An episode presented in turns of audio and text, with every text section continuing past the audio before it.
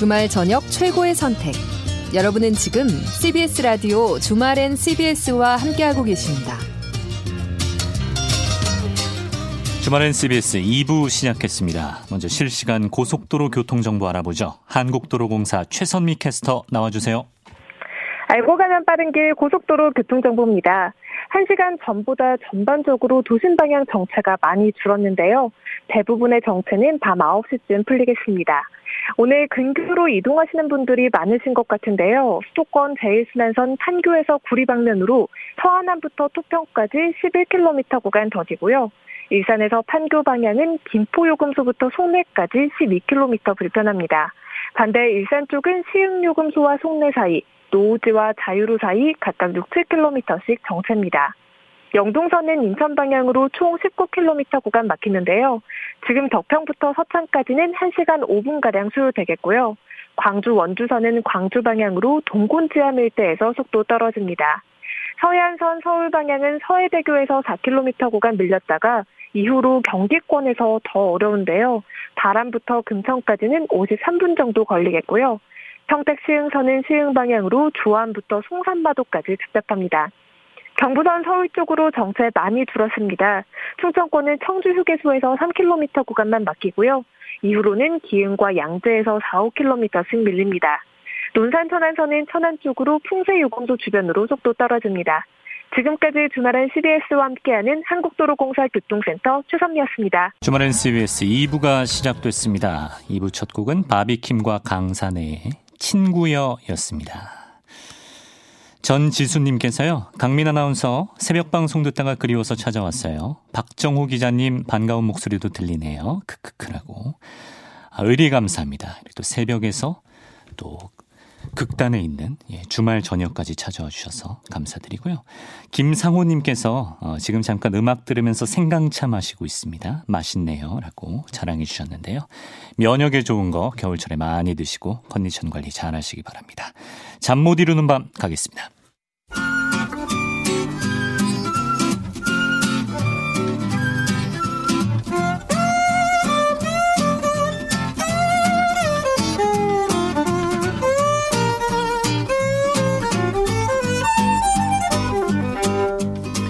잠 못 이루는 밤 김민하 저술가 나와 있습니다. 안녕하세요. 안녕하세요. 오늘은 사실 코로나 하나만으로도 잠 못 이루기에 충분한 이유가 될 것 같은데. 그렇죠. 예. 네.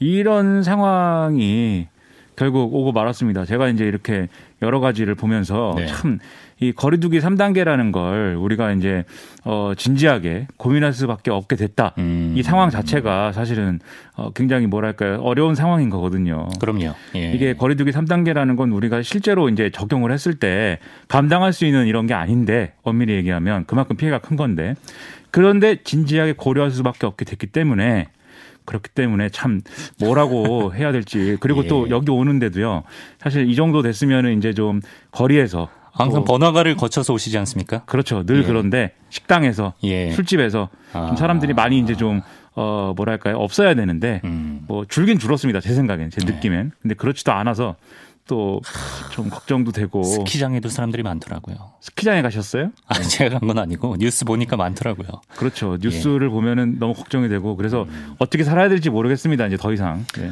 알겠습니다. 저희 스튜디오에 이제 아크릴판으로 게스트와 진행자가 이렇게 그 분리가 돼 있긴 합니다만 오늘은 또 유독 마스크를 쓰고 생방송에 임하고 계신 거 보니까 상황이 많이 엄중해졌구나 새삼 느끼게 됩니다. 아 제가 마스크를 네, 쓰고 있군요. 네, 그, 예. 왜냐하면 평일 방송에도 마스크를 쓰고 하고 있어요 지금. 아, 그러세요? 네. 바람직한 습관인 것 같습니다. 습관이 아니고 방송국이 시켜서 한 건데 아무튼 뭐. 아, 그렇습니까? 예. 네. 저도 방송국 사람인데 몰랐네요. 네. 자, 그래서 어- 오늘 어떤 얘기 준비하셨어요? 오늘은 뭐 국회 상황이죠. 뭐 공수처법 개정안을 음. 여당이 처리를 일방적으로 해가지고 말이죠. 지금 다들 뭐 어, 야당은 화가 났는데 네. 이상하게도 화가 났지만 별로 세상은 그렇게 음. 그것에 대해서 이제 뭐 많이 상처받지 않은 아. 것 같고 좀 고요한 밤 거룩한 밤인 것 같습니다. 그렇군요. 자, 예상대로 공수처법이 개정됐는데 그럼 앞으로 절차는 어떻게 되는 겁니까? 기존에 이제 공수처장 후보 추천위가 구성이 돼 있지 않습니까? 네. 그래서 여기서 원래는 7명 중에 6명이 찬성을 해야 공수처장 후보를 추천을 할 수가 있는 건데 네.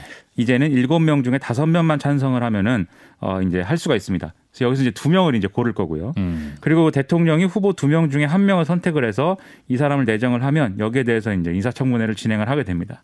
그리고 기존에 이제 이 후보 추천위원회에서 예, 다섯 표를 받았던 분이 두 분 있어요. 네. 그래서 아마도 이분들이 유력하지 않겠느냐 이렇게 아. 얘기가 나오고 있고 네. 그러면 이제 올해 말이나 내년 초에 예, 뭐 인사청문회에서 특별히 이분이 뭐 낙마하지 않는 이상 음. 공수처는 출범을 할 것이다 이렇게 볼 수가 있겠는데요. 다만 이 공수처 인사위원회를 꾸려가지고 공수처 검사를 또 여기서 추천을 해야 되거든요. 네. 근데 이게 마찬가지로 인사추천위원회 일곱 명으로 구성을 해야 되는데 어. 두 명은 국민의힘이 또 추천을 해야 됩니다. 그럼 여기도 거부권이 있습니까? 그렇지는 않아요. 어. 네, 이것은 그냥 일반적인 회의처럼 할 수가 있는데 예. 다만 추천을 그럼 안 하면 인사위가 구성이 안 되지 않습니까? 네. 인사위가 구성이 안 됐을 경우에 과연 이제 공수처 검사를 에, 추천할 수 있느냐 없느냐 음. 이건 지금 법적으로 좀 판단이 갈려요. 음. 그래서 아마 이게 또 쟁점이 될 가능성이 지금 남아 있다 이렇게 늘 많이 보고 있죠. 법적 해석이 분분하군요. 근데 야당은 지금 필리버스터 삼매경 아니겠습니까? 그렇습니다. 원래 이제 공수처법 개정안 통과에 반대해서 정기국회 마지막 날이었던 9일 날 이제 아, 이 필리버스터 시작을 했는데 네. 예, 밤 9시부터 시작을 하는 바람에 정기국회 마지막 날이기 때문에 얼마 못했어요. 예, 0시에 끝나는 거거든요. 예. 이것을 뻔히 알고 있는 네, 국민의힘 김기현 의원은 네. 아, 내가 10시간을 준비를 했다. 필리버스터. 내가 막 이런 성인용 그 아. 기저귀 이런 것도 예. 어, 착용을 하고 네. 상당히 이런 만반의 준비를 해왔지만 3시간 만에 끝나서 매우 아쉽다. 예. 이렇게 얘기를 하는데 저는 아이 다 알았을 텐데 저도 국회의원이 아닌 저도 신문 보고 알았는데 왜 그런 말씀? 예. 김민아 기자한테 주어진 시간이 20분밖에 없는데 60분 네. 준비한 거랑 같은 거예요. 네, 저는 늘 600분을 준비해 오죠. 아, 그렇습니까? 600분, 네. 예. 더 제가 안할수 있습니다 필리버스터를 이 방송에서 제가 할 수 있습니다. 다른 거 하나도 마시고요. 못하게. 예. 그 아무튼 뭐 그렇게 됐고 어 지금은 그러면 이제 공수처법 개정안은 이제 그렇게 해서 끝난 거고 어 국정원법이랑 어 5.18 왜곡 처벌법 이걸 마- 이걸 여기에 대해서 지금 반대 무제한 토론을 하고 있는 거예요. 음. 네. 근데 중간에 에, 여당의 김병기 의원이 이제 코로나19 확진자와 접촉했다 이 문제 때문에 좀 중단이 됐던 상황이고 네. 이제 재개가 될 것인데 원래 이제 여당은 이제 지금 5분의 3 이상을 모아서 필리버스터 시작 24시간 후에 종료를 요구할 수 있지 않습니까? 네. 그래서 5분의 3이면은 지금 180명인데 173명인가 지금 그렇고 정정순 정정순 의원이 잡혀왔기 때문에 아, 3명. 나머지 나머지 7명을 모으면 이제 되는 건데 네. 어 다만 이제 어이 처음에는 어곧 종결을 요구할 것처럼 얘기를 했으나 하지만 또 무제한 토론을 충분히 보장하겠다 이런 입장을 취했거든요. 맞아요. 그런데 오늘 코로나19 상황이 좀 안 좋지 않습니까? 네. 그러다 보니까 오늘 다시 얘기가 나와서 어, 종결 요구를 하겠다라고 어, 얘기를 하고 있습니다. 그래요. 그래서 아마 다음 주면 어, 최소한 종결이 되는 상황이 오지 않을까 싶은데 음. 그럼 어쨌든- 야당에서는 또 뭐라 하겠네요. 그렇죠. 야당은 지금 네. 뭐또 방역을 핑계로 어, 이렇게 하는 것이 과연 안 바람직하냐라고 주장을 하면서 음. 지금 법안을 반대하고 있는 거잖아요. 법안 처리를 네. 국정원법 개정안이랑 그다음에 5.18 왜곡 처벌법이랑 이걸 반대하고 있는 거잖아요. 음. 그러다 보니까 방역을 이유로 해서 지금 이, 이 필리버스터 종결을 요구할 거면 음. 이 법안도 표, 이 필리버스터 종결 이후에 표결하지 말고 예. 재논의해라 이렇게 얘기를 하고 있는데 네. 그러나 뭐 종결 당하겠죠 아마. 네. 음. 종결 당할 것이다. 그렇습니다. 근데 이제는 뭐 필리버스터 자체가 뭐 별 반향을 불러일으키지 못하는 것 같습니다. 그렇죠. 지금 제 생각에는 아마 청취자 여러분들도 국민의힘 의원들이 하는 필리버스터 내용이나 이런 거에 별로 관심이 없으실 것 같고 네. 지금 기사가 나오는 것도 뭐 막말 이런 얘기만 나오고 있어요. 그러게요. 그래서 뭐 이철규 의원 같은 사람들이 뭐 아녀자라는 단어를 썼다. 음. 그리고 여성들이 문재인 대통령이 잘생겨서 많이 지지를 했는데 지금 아. 지지를 막 철회하고 있다. 이렇게 얘기를 하고 예. 그다음에 이제 그 김웅 의원 같은 경우에는 검사 출신인데 이 성폭력이라는 것은 이제 스트레스가 폭발을 해갖고 이제 충동에 의해서 되는 거다 뭐 이런 식의 발언을 해서 또 빈축을 사고 네. 그다음 윤희숙 의원 같은 경우는 뭐 신기록을 썼는데 12시간 47분을 필리버스터를 해서 근데 이제 방금 말씀드린 공수처법 수정 공수처법 개정안 그 다음에 국정원법 그 개정안 5.18 왜곡 처벌법 이런 거를 가지고 닥쳐 삼법이다 이렇게 주장을 했어요. 닥쳐 삼법. 예, 국가가 국민에게 닥치라고 한다. 아. 그렇게 얘기할 수 있는 걸까요? 예, 저는 상당한 의문이고 5.18 왜곡 처벌법이 국민에게 닥치라고 하는 것입니까? 음. 상처 주는 말을 해 아, 계속 하니까 그리고 사실을 역사적 사실을 왜곡하니까 네. 그거에 대해서 책임을 지라는 건데 지금은 책임질 수 있는 수단이 없기 때문에 네. 물론 이 범위와 뭐 처벌 내용에 대해서는 논의를 해볼 수 있겠지만 그것이 뭐 국민의 입을 가로막는 법이다 음. 이렇게 주장하면 곤란한 거죠. 그럼요. 아무튼 이런 주장을 하고 그다음에 여당에서도 부적절한 얘기가 나왔습니다. 홍익표 의원이 이제 법조기자단을 해체해야 된다 이렇게 주장을 했는데 네. 뭐 법조 기자단이라는 게 문제는 있어요. 제가 볼 때는. 왜냐하면 이제 주로 검찰 출입하고 법원 출입하는 사람들이 기자단을 구성해 가지고 그걸 굉장히 폐쇄적으로 운영하는 것은 언론계에서도 비판이 나오거든요. 네. 그래서 이렇게 폐쇄적으로 하고 그다음에 법조 기자단에 가입시켜 주는 것도 자기들끼리 이제 그 멤버로 받아들여 줄 것인지 아닌지를 자기들끼리 자체적으로 표결을 하는데 예. 기준도 없어요. 어. 네. 그래서 예를 들면 이제 뭐 별 볼 일 없는 뭐 군소 매체다 이러면 거기 들어가기가 쉽지 않습니다. 그러다 보니까 어 더군다나 계속 검사들하고 이제 어 판사들하고 이렇게 계속 이제 좀어 얘기를 하고 좀 스킨십을 가지다 보니까 또이 네. 기자들의 생각도 그런 폐쇄적인 구조 속에서는 검사들하고 좀 너무 동화되는 것 같다 음. 이런 지적도 있고 해서 문제라는 지적이 있었거든요. 네. 근데 그런 지적을 할 수 있다고 보는데 제가 정말 이거는 아니다라고 생각한 것은 네. 홍의표 의원이 한겨레 경향 이런 신문부터 어 선제적으로 법조 기자단을 아, 해체해라. 콕 집어서 그렇게 말했어요. 네, 기자단에서 나와라. 어, 이렇게 얘기를 했거든요. 네. 그럼 이 얘기가 달라요. 왜냐하면 한겨레랑 경향신문은 뭐가 됩니까 그러면? 뭔가 민주당을 위한 그렇죠. 뭐 민주당의 하부 조직도 아니고 음. 그래서 이게 부적절한 발언이라고 저는 생각을 하고 네. 아무튼 이런 얘기들이 막 막 나와 버렸단 말이에요. 음. 그러니까 사람이 얘기를 많이 시켜봐야 그 사람의 진가를 알 수가 있습니다. 예? 이렇게 말을 많이 하라고 그랬더니 예. 온통 이렇게 이상한 말들만. 예. 그래서 아무튼간에 윤희숙 의원이 뭐 지금 신기록을 경신했다고 국민의힘 의원들이 모여가지고 뭐 철의 여인이라는 둥 아. 굉장히 행복한 분위기인데 자기들끼리만 행복하고 보는 사람들은 고개를 갸우뚱하는 이런 그림인데 예. 상당히 좀 뭐 기분이 좀 그래요 보고 있으면 그래요. 필리버스터 호응이 별로인 이유가 뭘까요? 국민들도 이제 지겨워진 걸까요? 이게 첫 번째로 이게 어쨌든 하디슈는 공수처법 개정안을 막는다 뭐 이런 거였는데 그건 네. 이미 지나갔기 때문에 국정원법 개정안이랑 지금 5.18 왜곡 처벌법에 대해서는 국민들이 그렇게까지 뭐 이게 뭐 잘못됐다라고 생각하지 음. 않거든요. 네. 국정원 개혁이 잘못됐다고 보십니까? 국정원이 대공사를 하지 않고 음. 그것은 경찰이나 이런 데가 하고 해외 정보만 다루고 뭐 이렇게 좀 변화하는 것이 잘못됐다고 보십니까? 음. 이거는 상당히 대답하기가 쉽거든요. 그 국정원이 과거에 왜냐하면 국내 정보를 가지고 어 왜곡해 가지고 그렇지. 간첩을 조작해서 만들어내고 예뭐 단적으로 말하면은 예, 보수 정권에서는 댓글도 달고 말이죠. 네. 부적절한 일들을 했으니까 국내 정치에 관여하지 말라는 것을 더 제도적으로 강화하는 법이니까 음. 그게 문제는 아니지 않습니까? 네. 그리고 5.18 왜곡 처벌법도 앞서 말씀드렸듯이 예, 뭐 할 만한 상황이기 때문에 지금 뭐 북한군 개입서 이런 거 주장하고 다니는 사람을 처벌하기가 어렵잖아요. 음. 그 재판 가도 막 무죄 나온단 말이죠. 네. 그러니까 지금 뭐 이런 문제가 있습니다. 그것에 대해서 지금 필리버스터를 하고 있기 때문에 이게 이제 호응을 얻기 어려운 구조가 있고 두 번째는 국민의힘에 대한 비호감도가 아직도 높은 상황이에요. 어. 그러니까 여론조사 보면은 윤석열 검찰총장이 대권 주자 1등 하자 하잖아요. 네. 그게 제가 볼 때는 이 지금 뭐 범야권이 모든 것을 다 잘하고 모든 것을 최선을 다했을 때 얻을 수 있는 최대치거든요 지금 상황. 아 윤석열 총장이 1등하는 게? 그렇죠. 아. 뭐 결국은 그게 윤석열 총장 개인에 대한 지지라기보다는 이 정권에 대한 반감을 그런 식으로 표출하고 있는 것이기 때문에. 네. 근데 만약에 국민의힘이 지금 얻고 있는 정당 지지율하고 뭐 1대1로 비교하면 그게 뭐 이 통계 원칙상 통계 원리상 안 맞는 거긴 하지만 네. 대략적으로 그걸 대입해 보면은 윤석열 검찰총장만큼도 어, 윤석열 검찰총장은커녕 뭐 이 민주당 더불어민주당을 지금 뭐 어, 일부 조사에 의하면은 뭐 역전도 하고 엎치락뒤치락 하는 부분도 있지만 네. 사실 이게 뭐 이, 반드시 선거를 하면 이길 수 있는 수준이다라고 얘기하기는 어렵거든요. 그럼요. 네. 그러니까 이 빈 부분이 있으니까 네. 문제인 거고 거기다가 이제 개별 대권 주자들을 놓고 여론조사 결과를 얘기하면 사실은 민망한 수준이죠 지금 국민의힘은 음. 그러니까 이 비호감도를 이제 극복할 수 있는 정치적 프로젝트가 필요한 건데 그걸 제대로 못하니까 음. 필리버스터에 대한 호응도 없는 거고요. 음. 그리고 지금 필리버스터를 하면서 계속 뭐 민주주의를 지키겠다. 독재와 전체주의를 막아내겠다 이렇게 얘기를 하는데 이렇게 얘기를 하는 게 좀안 예. 맞는 옷 같잖아요. 국민의힘이 얘기를 하는 게. 공감을 사기가 쉽지 않아요. 네. 이게 그렇기 때문에 좀 그렇게 그런 어색함 속에서 국민들이 여기에 대해서 이렇게 좀 아, 아, 저 사람들 얘기가 맞아 뭐 이렇게 하는 분위기는 예. 안 만들어지고 있다는 생각입니다. 예. 근데 국민의힘이 공수처법 개정안 통과된 이후에 오히려 약간 우클릭하는 것 같은 느낌도 듭니다. 그렇죠. 갑자기 추억의 인물들이 대거 등장했습니다. 네. 그래서 황교안 전 대표가 페이스북에 글을 올렸어요. 지난 4월 달에 이제 그 총선을 치르고 네. 어, 총선에 정말 아, 역사에 남을 대패를 하고 네, 그리고 이제 사라졌지 않습니까? 네. 네. 근데 다시 등장했습니다.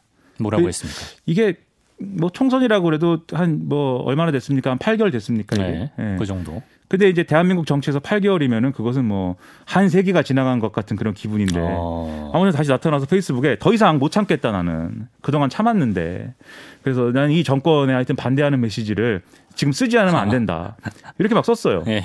그리고 어, 범보수 단체들의 투쟁기구 이런 것들도 지금 만들어졌습니다. 이름이 폭정종식 민주쟁취 비상시국연대. 음. 예, 이름이 약간 8, 90년대 스타일로 이렇게 이런 이름을 줘가지고 막 이렇게 나왔는데 옛날 사람들이 또 여기 대거 참석해 있어요. 어. 이재호 전 의원이라든지 음. 그다음에 언제적 분인지 장기표 씨라든지 아. 뭐 이런 여러분들이 그리고 주호영 원내대표하고 홍준표 무소속 의원이 김문수 전 경기도지사하고 이 단체의 공동 대표를 맡는 걸로 돼 있습니다. 아, 그럼 극우 단체랑 손잡는다. 뭐 이런 네. 얘기 나오겠네요. 그림이 그림이 음. 이게 좋은 그림인지 의문이고 네. 그리고 원래는 안철수 국민의당 대표도 여기 공동 대표다라고 공개가 됐거든요. 어. 근데 국민의당에서 우리는 동의한 적 없다. 어, 일방적으로 그렇게 한 것이다라고 하면서 여긴 또 빠진다고 아, 그랬습니다. 이건 뭐죠? 예. 그러니까 이게 뭔가 비호감도를 극복하려면 음. 국민의힘의 이제 아직 벗어나지 벗어나고 못하고 있는 벗어나지 못하고 있는 비호감적인 이미지를 극복을 하려면 네. 미래적인 의제 그런 걸로 치고 나가야 하면서 이 정권이 잘못하고 있는 거를 지적을 해야 이제 호응을 얻는 것인데 네. 그게 아니잖아요. 과거 회기적인 이벤트로 지금 가고 있기 음. 때문에 예를 들면 문재인 정권에 실망했고 문재인 정권이 싫습니다. 라고 얘기하는 사람들에게 그러시군요. 그러면 이명박 박근혜 정권이 어, 다시 뭐 온다고 하면 좋습니까라고 물어보면 그거 아니라고 할 거 아닙니까? 예. 그러니까 그 상황이 지금 그 아. 상황을 스스로 만들고 있기 때문에 더더욱 지금 또 어, 앞으로가 우려된다라는 평가를 하지 않을 수가 없는 거죠. 전략이 잘못됐다. 근데 그렇지 않아도 김종인 비대위원장이 이제 전 정권들 관련해서 공식 사과한다 그러지 않았습니까? 그렇죠. 원래 막 앞서 말씀드린 9일날 아, 그, 그 공수처법 개정안이 개정안을 네네. 처리를 원래 하기로 했던 네. 그날 못하고 10일 날 했는데 네. 그날 원래 전직 대통령 문제와 그 전직 대통령의 그런 일들을 겪고 나서도 혁신을 하지 못하고 있는 이런 보수 정당의 문제 이런 것들에 대해 사과를 하겠다라고 얘기를 했었는데 국회 상황이 이런데 음. 뭐이 사과를 해서 뭐뭐 좋겠느냐 음. 아, 그래서 판단은 다시 하기로 일정을 판단을 다시 하기로 이제 했던 거죠. 연기가 된 그래요. 겁니다. 예. 그런데 이게 원래도 뭐 아시겠지만 김종인 비대위원장이 전직 대통령 문제에 대해서 사과를 하는 거에 대해서 당내 반발들이 있었어요. 표면적으로는 이런 이유였습니다. 우리가 지금 그래도 지지율이 많이 올랐고 네. 이 정권이 여러 가지 잘못해서 우리가 잘 나가려고 하는 것 같은데 굳이 전직 대통령 문제를 꺼내서 음. 다시 우리가 그 이미지를 뒤집어 쓰는 것이 맞냐 이렇게 반, 반박을 했거든요. 네. 근데 그렇게 얘기했던 분들이 앞에 말씀드린 폭정종식 민주정치 비상시국 연대 다 가 있어요 또. 어떻게 그러니까 안 맞네요. 의문인데 예. 아무튼 뭐 그런 논리도 있고 아무튼 이게 이제 그 반발이 당내에 있었기 때문에 김종인 비대위원장이 그래서 이제 연기하는 거다라는 해석도 있는데 또 필리버스터를 또 하지 않습니까? 예. 초선 58명이 다 필리버스터에 우리가 참여하겠다 이렇게 주장을 했는데 음. 지금 당내에서는 김종인 비대위원장이 그래도 버팀목이 돼주고 있는 게 초선 의원들이거든요. 네. 그러니까 또 사과를 해서 여기에 찬물 끼얹기가 어, 좀 애매한 거죠. 아. 근데 지금 실질적으로 이제는 재보선 준비를 본격적으로 이제 막 이제 가야 되는데 어, 국민의힘 당내에는 그런 여론도 있는 것 같아요. 지금까지 해온 일들을 결산을 해볼 때 과연 김종인 비대위가 얼마나 도움이 됐느냐에 대한 음. 재보선까지 가는 과정에서 이런 의문이 좀 있는 것 같고 그러다 보니까 김종인 비대위가 가자고 하는 방향과는 좀 다른 방향에서 지금 원심력이 생기고 있는 그런 국면이 되고 있는 겁니다. 그 다른 방향이 폭정 종식 민주쟁취 비상시국연대인가요? 뭐꼭 이제 이 색깔이다라고 얘기하기는 어렵지만 네. 홍준표 무소속 의원을 포함해서 이 당 외에 있는 음. 원래는 보수 정치를 지지했던 분들을 다 끌어모으자. 폭넓게. 예, 음. 중도를 향해서 가자 이게 아니라 음. 원래 우리가 했던 이 과거에 새누리당, 한나라당 음. 스타일의 그런 이제 어, 보수 정치에 에, 여럿이 함께하는 그림을 다시 만들자 이렇게 주장을 하고 있기 때문에 음. 그러면 지금 김종인 비대위가 중도적으로 가자고 하는 것과 상대적으로는 우측으로 쏠리는 그림이 될 수밖에 그러네요. 없죠. 예, 과거로 가고 있다. 여당 얘기를 해보겠습니다. 여당 상황도 뭐 썩 좋지 않습니다 지금. 그렇죠. 지금 대통령 지지율 하락이 거의 모든 여론조사에서 지금 확인이 되고 있는데 네. 저는 근데 이 국정수행 지지율 자체는 뭐 지금 30% 후반대가 지금 나오고 뭐 40%가 무너졌다 이렇게 얘기하지만 이 시점에 30% 후반대인 거는 뭐 선방하는 거일 수도 있어요. 그래요? 예, 여러 가지 정치 환경상 그- 뭐 그렇게 볼 수 있는데 네. 제가 문제로 보는 것은 부정 평가가 지금 굉장히 빠르게 올라갔어요. 음. 그래서 분명히 빨간불 들어온 거는 맞습니다. 네. 근데 이 빨간불이 왜 들어왔느냐를 지금 여론조사 항목을 잘 보면은 제일 큰 게 부동산 문제예요, 어쨌든. 음. 사람들이 어쨌든 먹고 사는 문제고 피부로 느끼는 문제니까 부동산 문제가 제일 크고 예. 그 다음에 최근까지 윤석열 검찰총장과 추미애 장관 문제 이게 이게 부정 평가를 받지 않을 수가 없죠. 음. 여기다가 이제 이번 주에 이제 서서히 또 이렇게 어, 타격이 되고 있는 게 코로나19 예, 이 문제. 음. 코로나19가 제대로 잡히고 있지 않다. 그동안은 K 방역에 대해서도 이제 의구심을 갖는 사람들이 생겨나고 있어요. 그렇죠. 네. 그동안은 K 방역이 그래도 어, 선, 선방을 했기 때문에 이 정권이 그래도 잘하는 게 있다. 이렇게 생각하고 지지했던 분들이 네. 이제 약간 이제 혼란스러워지는 상황이 되는 거죠, 지금. 음. 그러다 거기에다가 국회에서 어쨌든 법안들을 이게 뭐 정당성이 어쨌든 당위가 어쨌든 일방 처리한 것은 일방 처리한 것이기 때문에 여기에 대한 비판 여론까지 겹치면 더 악화될 수도 있겠죠 전반적으로. 예. 근데 어쨌든 이 거기서 여기서 볼 만한 것은 정, 이 정당 지지율이 대통령 지지율하고 지금 거의 비슷한 상황으로 왔거든요. 네. 대통령 지지율이 조금 더 높긴 합니다. 음. 근데 만약에 정당 지지율이 대통령 지지율을 앞지르게 되면 앞으로 뭐 이 재보선도 있지만 대권 레이스로 갈 것이고 뭐 이런 일들이 이런 이벤트들이 쭉 있잖아요. 네. 그러면 혼란은 더 심화될 수 있기 때문에 지금 상황 관리를 해야 되고 음. 상황 관리를 잘 하려면 사람들이 무리하다고 생각하는 것들을 지금 하지 않아야 됩니다. 음. 그게 이제 뭐 맨날 말씀드리는 이 검찰 문제하고 네. 지금 국회 운영상의 문제 이런 것들을 무리하게 비치지 않는 선에서 네. 이제 정리를 해야 될 필요가 있다는 거죠. 예. 그런 의미에서 이제 공수처장도 이제 뽑을 때 있어서 뭐 정치적 상황을 떠나서 일단 공수처 자체에 대해서 야당이 이런저런 문제를 제기하잖아요. 중립성이라든지. 그럼 우려는 해소하고 가야 될 것 같은데요. 그렇죠. 그래서 이제 이런 것들이 필요한 건데 첫째로 야당이 주장하는 것 중에 친문 공수처장이 올 것이다. 추미애 장관 같은 공수처장이 올 것이다. 아. 이렇게 주장하는 사람들이 있어요. 네. 제가 볼 때 그것은 이제 사실이라고 볼 수는 없는 것 같은 게 일단 앞서도 말씀드렸듯이 공수처법 개정안에 따르더라도 야당, 야당의 비토권을 없앴더라도 네. 공수처장 후보 추천위에 7명 중에 5명이 찬성을 해야 공수처장이 추천이 됩니다. 그렇습니다. 이 법원행정처랑 대한변협이 동의를 해야 된단 말이죠. 네. 그러 그걸 전제로 해보면 사실 그렇게 극단적인 편향이 있는 인물을 이런 사람들까지 동의하기는 어려울 아, 거라고 보고요. 네. 그리고 만약에 실제로 그런 추천이 이루어졌다고 할 때 사람들이 야당이나 다른 지켜보고 있는 사람들이 뭐라고 하겠습니까?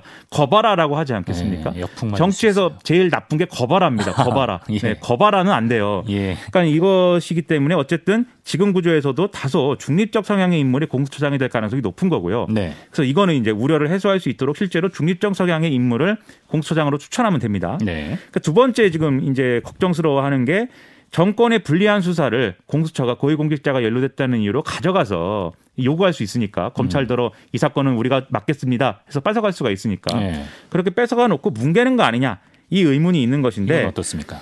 이게 공수처는 검찰처럼 뭐 여- 사건을 여러 개 맡아가지고 우리가 이 사건 처리하느라 다른 거 처리하느라 시간이 많이 걸려가지고 이렇게 좀 품이 많이 들어가는 수사는 우리가 잘 못해서 지금 우리가 사건이 넘어온 지 2년이 지났지만 아직 수사가 안 되고 있습니다. 이렇게 얘기하기는 어려운 구조예요 공수처는 아, 일단. 예. 그래서 이게 포인트가 분명한 수사를 할 것이기 때문에 일단 뭐 검찰처럼 장기간 이걸 가지고 뭐 이렇게 질질 끄는 수사는 어렵다 기본적으로 이런 생각 가지고 있지만 그러나 또 모르는 거 아니겠습니까? 우려되는 경우가 있겠죠. 그래서 우려를 해소할 수 있는 뭐 보안 장치가 있으면 하면 좋겠고 그다음에 특히 이게 수사를 질질 끄는 거 말고 가져가서 불기소해 버리면 기소를 안 해버리면 네. 그건 어떻게 할 것이냐 네. 이게 문제일 수 있거든요. 네. 그러면 불기소하는 경우에 여기에 대한 어떤 정당성이나 이런 것들을 판단해 볼 수 있는 그런 절차를 두는 게 좋을 것 같고요. 뭐 음. 고소한 사람이 뭐 재정 신청을 할 수 있게 한다 뭐 그런 내용이 있었는데 아마 개정안에서 빠졌을 거 빠진 걸로 아는데 네. 어쨌든 이런 경우에 이제 좀 보완할 수 있는 것들은 필요합니다. 지금도 검찰에서 뭐 수사 심의나 이런 게 있잖아요. 네. 그것도 문제라고 하는 지적은 있지만 그런 비슷한 뭐 장치들이 있으면 좋겠고 그 다음에 이 공수처가 수사를 해가지고 야당을 탄압할 것이다. 공수처 수사 1호는 뭐 윤석열 검찰총장일 것이다. 뭐 이런 얘기 얘기들. 있지 않습니까? 네. 이거는 문재인 대통령이 권력의 측근 수사가 중심인데 왜 야당이 반발하는지 모르겠다라고 얘기를 했으니까 음. 이런 얘기에 이런 설명의 취지에 맞게 그럴 그런 수사 예, 지금의 권력의 측근이거나 권력의 주변부에 있는 사람들 중에 나쁜 짓 하는 사람들이 있으면 음. 그 사람들부터 수사를 하는 것이 이런 의혹을 없앨 수 있는 방안이니까 음. 새롭게 구성되는 공수처가 뭐 정치적으로 모든 사안을 판단해라 이런 게 아니라 이런 점들을 고려할 필요는 있겠고요. 그럼에도 불구하고 만약에 진짜 야당에 누가 정말 나쁜 짓을 해서 그건 수사할 수밖에 없는 것이다라고 했을 때는 네. 지금 윤석열 총장 징계 청구한 것처럼 이렇게 근거가 이게 뭐 불분명하고 사람들이 저게 중징계 근거인가라고 의문을 갖는 사람들이 많은 방식의 이런 수사가 아니라 저건 정말 죄를 물어야 된다라고 하는 그런 수사를 해야 된다는 겁니다. 알겠습니다. 시간 몇 분이 더 확보가 돼서 이 얘기도 해보겠습니다. 여당과 정의당의 관계도 갈수록 좀 심상치 않아지는 것 같아요. 그렇죠. 지금 뭐 장기적으로는 더불어민주당하고 정의당은 뭐이 용어를 쓰자면 디커플링 될 수밖에 없는 구조예요. 정의당이 그동안 여당이 하자는 거 다 같이 했는데 네. 자기들이 얻은 게 없지 않습니까? 하나도. 네. 그리고 오히려 정체성 논란 이런 것만 불거지고 음. 이러다 보니까 결국은 자기 가는 것이 정해진 수순이지만 그럼에도 불구하고 여당 입장에서 보면은 개혁 전선이 앞으로 전혀 필요하지 않은 건 아닙니다. 음. 필요할 때가 있어요. 그렇기 때문에 여당은 상황 관리를 해야 되는데 문제는 이번 국회에서는 그러지 않았다는 거죠. 무슨 김남국 의원의 무슨 뭐 이런 논쟁 논쟁거리가 될 만한 뭐 발언도 있었고 네. 여러 가지 사건들이 있었는데 가장 제가 그림 안 좋은 거는 공정거래법에서 전속고발권 폐지 문제에 대해서 유지하는 걸로 바꾼 거 네. 그게 그림이 제일 안 좋은 겁니다. 음, 그 보셨어요? 봤습니다. 황당한 사건 아닙니까? 안건 조정위에서 정의당을 설, 설득하기 위해서 원래 자기들이 공약한 것은 전속고발권 폐지였는데 네. 이것을 유지로 바꾼 일단 수정안을 해놓고. 들고 오니 네. 안건 조정에서 정의당이 당신들 입장은 폐지인데 왜 유지안을 들고 오십니까? 네. 동의 못 하겠습니다. 라고 하니 그러면 우리가 폐지로 다시 입장을 바꿀게요. 라고 바꿔놓고서는 어. 안건 조정이 통과하고 그 다음에는 다시 어, 유지안으로 바꿔서 전체회에 올려가지고 유지로 통과시키는 이런 게 어디 있습니까? 못할 짓을 했다. 네, 그것은 김미나 이강민 사이에서도 해서는 안 될 짓이에요. 아, 그것은 우리 사이에서도. 국회에서 지금 예. 그게 더욱 황당한 거는 이 전속고발권 유지의 이유로 검찰권 견제를 들었다는 건데 전속고발권이 뭔지 아십니까? 공정거래위가 담 합이라든지 이런 것들을 가지고 판단을 해서 음. 이 기업에 대해서 수사 의뢰를 했을 때 고발을 했을 때만 검찰이 그걸 수사하게 해놓은 것이 전속 고발권입니다. 네. 그런 그게 있어야 예를 들면 담합이나 이런 것들은 기업이 자진 뭐라 자진 납세를 해야 우리가 그냥 하는 말로 하면 자진 납세를 해야 그게 판단이 가능하고 수사가 가능하기 때문에 네. 이 차치과 당근이 있어야 된다는 차원에서 이렇게 하는 건데 네. 그게 지금 부작용이 돼가지고 공정거래위의 전직 관료들이 막 기업에 막 그렇게 사회이사 이런 걸로 다 가고 아. 이런 경로가 되는 부- 이런 부작용이 있었어요. 그래서 다 검찰이 수사할 수 있게 열어줘야 된다는 거였는데 그걸 두고 전속 고발권을 폐지를 하면 검찰권이 더 확대되기 때문에 네. 유지할 수밖에 없습니다라고 설명을 한 건데 그게 말이 되겠습니까? 대기업 수사를 하면은 어, 검찰권이 뭐 확대되는 건가요? 그렇지 않지 않습니까? 그래서 이거는 검찰. 개혁도 희화화되는 것이기 때문에 예. 이거는 정말 안 좋은 그림이고 이거는 다시 원상복구를 하든지 사과를 음. 하든지 그렇게 해야 됩니다. 아 막판에 굉장히 또 잔뜩 흥분하신 것 같습니다. 저는 흥분, 네, 그렇습니다. 네. 죄송합니다. 자, 락커의 피가 흐른 김민아 저수가가 흥분을 하면서 코너를 마무리했는데요. 오늘 선곡 끝으로 소개해 주시죠. 오늘은 Radiohead의 Fake Plastic Tree인데 네. 네, 이게 결국 Fake Plastic Tree 네, 느낌이 오지 않습니까? 어떤 느낌이요? 네, 이런 뭐 뉴스를 얘기하고 있으면 세상에 가짜가 너무 많다 이런 생각이 아. 들고 어, 가짜 보수, 가짜 민주주의에 아. 대한 주장, 가짜 필리버스터, 네, 가짜 진보 이런 게 너무 많은 것 같아서 알겠습니다. 허무해져서 가짜 시사평론가의 네. 허탈함을 그렇습니다. 담은 곡 네. Radiohead의 Fake Plastic Trees 듣고요. 다음 주에 뵙겠습니다. 고맙습니다. 감사합니다.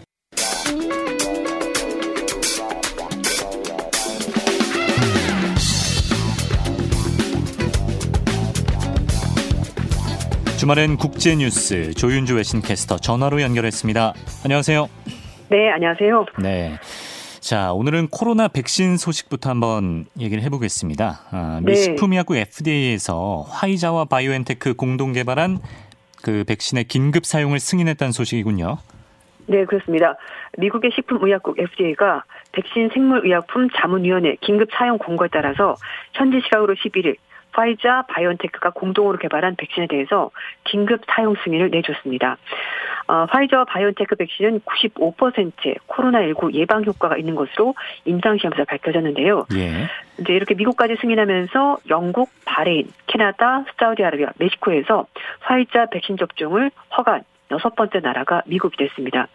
어, 긴급 사용 승인이 떨어지자 물류 회사들도 분주하게 백신 배포를 준비를 하고 있는데요. 음, United Parcel Service 그리고 페덱스 같은 회사들이 수백만의 분의 백신을 미국 전국 곳곳으로 운송할 준비를 마쳤고 네. 어, 그리고 이제 그 어떤 것보다도 백신 배송을 최우선으로 하겠다고 회사 측에서 밝혔습니다. 아, 뉴욕시 같은 경우에는요, 시청 건너편에 백신 지휘본부를 만들었고, 시 전역에 백신 유통을 총괄하라고 했습니다. 음. 뉴욕시장은 소수 민족이 거주 지역까지 이제 뭐 신경을 써서 다 배포를 하겠다라고 밝혔습니다. 네. 또 트럼프 대통령 같은 경우에는 퇴임 전에 최대한 많은 백신을 이제 꺼내고 싶어 하기 때문에 또 반색하는 그렇죠. 트위터 영상도 올리고 그랬던데. 네. 그러면 이걸 언제 또 누구부터 백신을 접종하게 되는 건가요? 일단 그 원래 이제 뉴스를 나온 걸 보면은요. FDA가 이 사용 승인 음, 긴급 사용 승인 하면 24시간 안에 바로 어, 음. 백신을 어, 배송한다 이제 뭐 맞을 수 있도록 하겠다를 얘기를 하고 있는데요. 네. 하지만 이제 뭐 배송이나 배포 기간까지 감안한다면은 주말 지나서 아마 월요일부터 어, 백신이 어. 접종 받을 수 있을 것으로 보입니다. 예. 어, 지금 어, 보도에 따르면은 일단은 290만 회분의 백신의 배송 배포가 진행이 된다고 하고요. 그리고 질병통제예방센터가 보건의료 종사자, 요양원 거주자가 우선 대, 어, 접종 대상자다라고 얘기를 하고 있는데 어, 뭐 최종 백신 배포 지침은 각 주정부가 알아서 결정을 아, 하겠다고 합니다. 주정부에서. 어. 네, 그렇습니다. 근데 예. 이제 뭐 우선순위라는 것이 이제 일반적으로 생각해 봤었을 때 누가 먼저 맞느냐 이건 좀 상식적으로 봤었을 때는 어, 의료진들이 먼저 맞을 것 같고요. 음. 그리고 이제 유황시설 같은 경우에서는 그 이제 나이 드신 분들이 집단을 생활하기 때문에 위험한 부분이 많거든요. 그래서 그렇죠. 그, 그분들 먼저 맞을 것으로 보입니다. 그런데 이제 뭐 우선순위가 있긴 합니다만 일반인까지 접종을 받으려면 어, 앞으로 수개월이 더 걸릴 거다라는 전망이 나오고 있고요. 음. 보건부 차관부가 폭스뉴스 인터뷰에서 백신을 원하는 미국인들이 내년 5월 또는 6월까지 해야지만 백신을 맞을 수 있을 것 같다 이렇게 어, 말했습니다. 예. 어, 국제 통계 사이트 월드미터에 따르면 어, 12일 기준으로 미국 내 코로나19 누적 확진자가 1,629만 명을 넘어섰고요. 이 가운데 30만 명 이상이 목숨을 잃었습니다. 예. 그리고 워싱턴 포스트도 계획대로 백신이 제때 공급 가능한지가 좀 걱정스럽다 이렇게 얘기를 하고 있는데요. 긴급 사용은 비상 사태에 따라서 특별 허가한 것이기 때문에 음. 장기적으로 어, 파이자 백신은 FDA 정식 승인을 받기 위한 신청 절차를 추가로 밟아야 된다고 합니다. 네. 파이자는 내년 3월까지 미국 정부와 백신 1억 회분을 공급하기로 음. 계약을 맺었습니다. 네. 뭐 인구의 70%가 백신 접종을 맞아야 집단 면역 효과가 있다고들 하는데 그럼 이제 맞습니다. 미국으로 치면은 2억 명 넘는 사람들이 맞아야 효과가 있다는 얘기고 그렇죠. 심지어 백신을 원하는 미국인들은 내년 5, 6월쯤에 맞을 수 있다고 하니까 네네. 아 지금 뭐 종식을 논하기에는 한참 이른 것 같습니다. 네. 그렇습니다, 맞습니다. 네. 음, 자 그리고 이제 미국이 뭐, 네 말씀하시죠. 네.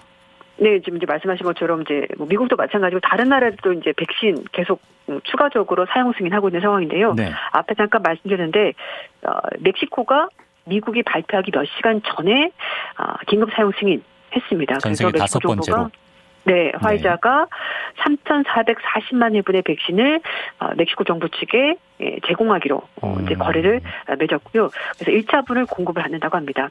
뿐만 아니라 아, 같은 날 홍콩은 다음 달부터 백신 접종을 시작한다라고 어, 밝혔는데요. 예.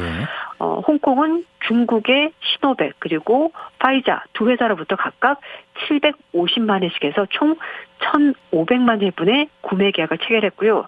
다국적 제약회사인 아스트라제네카와도 내년 하반까지 700 50만 회분의 백신을 공급해 주기로 그렇게 이제 공급 받기로 계약을 했습니다. 네. 아, 내년 1월부터 가장 먼저 확보된 시노백 백신 100만 회분을 접종을 시작하고요. 늦어도 1분기 중에는 유럽에서 생산된 파이자 백신을 100만 회분 또 추가로 쓴다라고 합니다. 예. 어, 홍콩 정부는 모든 시민들에게 무료로 코로나 백신을 접종하기로 결정을 했는데요. 음. 하지만 백신 접종이 의무사항은 아니라고 합니다. 원하는 사람에 한해서 백신을 무료로 공급을 하겠다라고 밝혔습니다. 네. 그리고 인도 하면은요 세계 최대 복제약 수출국이고 지금 현재 이 코로나19 백신 생산의 60%를 인도에서 생산하고 있다고 합니다. 네. 어, 현지 언론 보도에 따르면 인도 제약사 젠노바가 인도 당국으로부터 코로나19 백신 개발 임상시험 개시를 승인을 받았다라고 하고요. 현재 임상시험을 진행 중인 인도 제약사 바라트 바이온테크와는 백신과는 달리 모더나 화이자가 선택한 것은 R mRNA 방식인데요. 네. 이 모더나와 화이자의 경우는 영화 보관이 필수적인 것이 최대 단점인데 그렇죠. 겐노바 백신은 영상 2도에서 8도 사이에 두 달 동안 어. 안정적으로 이 백신이 유지가 되기 때문에 굉장히 큰 기대를 갖고 음. 있다고 합니다. 네. 보관이 용이하다 이거군요. 네. 게다가 세계 주요국들이 또 여러 종류의 백신 구매를 확정짓고 속속 움직이고 있다는 소식이군요. 네, 맞습니다. 뭐 영국, 캐나다는 일곱 가지 백신 구매를 확정을 했다라고 하고요. 미국, 유럽 연합, 인도네시아는 여섯 가지, 호주, 멕시코는 네 가지, 일본, 인도, 브라질, 칠레, 에콰도르가 세 가지 종류의 백신의 구매 계약을 완료를 했다라고 합니다. 네. 반면에 우리나라는 좀 안타깝게도 아스트라제네카 백신 한 종류만 일단 지금 현재로서는 구매 계약을 해둔 상황이거든요. 그래서 네. 전문가들 얘기는 사실 이 코로나 백신이 처음 나온 것이고 그래서 어떤 상황이 벌어질지 모르기 때문에 네. 여러 가지 상황에 대비하기 위해서라도 다양한 백신을 아, 확보해 두는 것이 분산 좋다. 투자 느낌이군요. 맞습니다. 예. 그렇습니다. 그래서 듀크대 글로벌 보건혁신센터가 국가별로 코로나19 백신을 얼마나 구매를 했느냐라고 이제 집계를 해봤는데요. 어, 모리슨 호주 총리는 네 종류 백신을 1억 3,400만여 분 이상 확보했다라고 밝혔습니다. 음. 말씀하신 것처럼 모든 계란을 한 바구니에 담지 않겠다. 그러니까 분산 구매를 통해서 음. 위험 부담을 줄인다는 건데 이제 전문가들을 그렇게 추천하면서 호주 총리는 그렇게 결정을 했고요. 네. 그리고 트리도 캐나다 총리는 여러 개발사의 백신을 확보하는 전략에 대해서 어떤 백신이 더 효과적인지 그리고 물론 구매 계약을 했지만 어떤 백신이 먼저 도착하는 상관없이 캐나다 국민들이 안심하고 백신을 맞을 수 있도록 하기 위해서 다량의 백신을 확보했다 이렇게 밝혔습니다. 아스트라제네카, 파이자, 모더나 백신이 물론이고요. 3상을 진행 중이거나 앞두고 있는 존슨앤존슨 그리고 프랑스 제약 회사인 사노피의 백신, 캐나다 회사인 메디카고, 노보백스 이런 다양한 백신을 캐나다가 구매를 해뒀는데 네. 어, 인구 한 명당 따지더라도 거의 아홉 번 정도는 맞을 수 있을 정도의 백신을 이미 구매 계약을 해둔 음. 상황이라고 합니다. 네. 음, 그리고 실제 영국 같은 경우에는요, 자국이 개발한 아스트라제네카 백신이 있는데도 불구하고 미국이 개발한 화이자, 모더나 백신을 포함해서 총 일곱 가지의 백신을 확보했다고 하는데 음. 영국이 세계 최초로 긴급 사용 중이는 화이자 백신의 접종이 빠르면 이제 뭐 이제 지금 말씀드린 것처럼 화요일 이번 주부터 이미 접종을 시작했기 때문에 추가로 이제 계속해서 접종이 있을 것으로 보입니다. 음. 그리고 일본도 전 국민에게 무료로 코로나 백신을 접종하겠다라고 밝혔고요. 아스트라제네카, 화이자, 모더나 백신을 구매 확정한 상황이고 뉴질랜드, 방글라데시, 이스라엘, 이집트, 아르헨티나도 백신을 두 종류씩 음. 확보해둔 상황이라고 합니다. 네. 그리고 홍콩, 마카오도 파이자 백신 천만 회분을 이미 구매를 했다고 하는데요. 더 큰 문제는 이렇게 백신 구매를 서두르 나라들조차 올해 백신 물량 확보에 어려움이 있을 까 전망이 나오는 건데 어. 앞으로 이제 공급을 얼마나 제대로 하느냐 이게 더 중요하게 될 것 같습니다. 네. 이제 우리나라도 아스트라제네카랑 선구매 계약은 아스트라제네카와만 했지만 이제 뭐 네. 다른 백신들 구매 약속을 해놓기는 했기 때문에 또 추가 계약 소식들이 속속 들려오기를 바람을 가져보고요. 네. 아, 또 우리나라의 코로나 상황이 어, 썩 좋지가 않다, 확산세가 심상치 않다 이 소식을 외신에서도 관심 있게 다루고 있다면서요?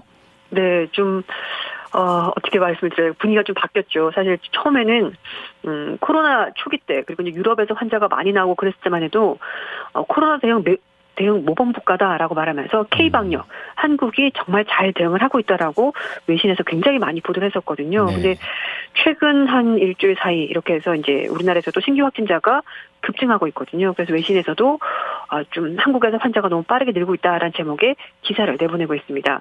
AP통신은 한국의 코로나19 신규 확진자 하루 최다 증가라는 제목의 기사를 통해서 지난 1월 달에 한국 국내에서 첫 확진자가 발생한 이후에 가장 많은 환자가 하루에 발생했다면서 특히 어, 대부분 인구 밀도가 높은 수도권에서 발생하고 있고 뭐 음. 병원, 식당, 사우나, 학교, 군부대 등 곳곳에서 감염이 급속도로 확산되고 있다고 밝혔습니다. 네. 그러면서 AP통신은 이제 한국이 겨울철로 접어들었고 실내에서 보내는 시간이 많아지는데 음, 바이러스가 급증할 위험이 있다는 전문가의 경고에도 불구하고 지난 10월 달에 사회적인 거리두기를 완화했다가 최근에 확진자가 많이 나오는 것 같고 그래서 다시 거리 두기를 강화하고 있다고 밝혔습니다. 음. 그리고 미국의 CNN 방송도 한국에서 12일 날 950명의 신규 확진자가 나와서 코로나 사태 이후 가장 많은 일일 신규 확진자가 나왔다라고 보도했고요. 예. 음, 코로나 유행 초기 때는 대구에서 대규모로 환자가 나왔지만 이번에는 수도권에서 대부분의 확진자가 나왔다 이렇게 전했습니다. 음, 알겠습니다.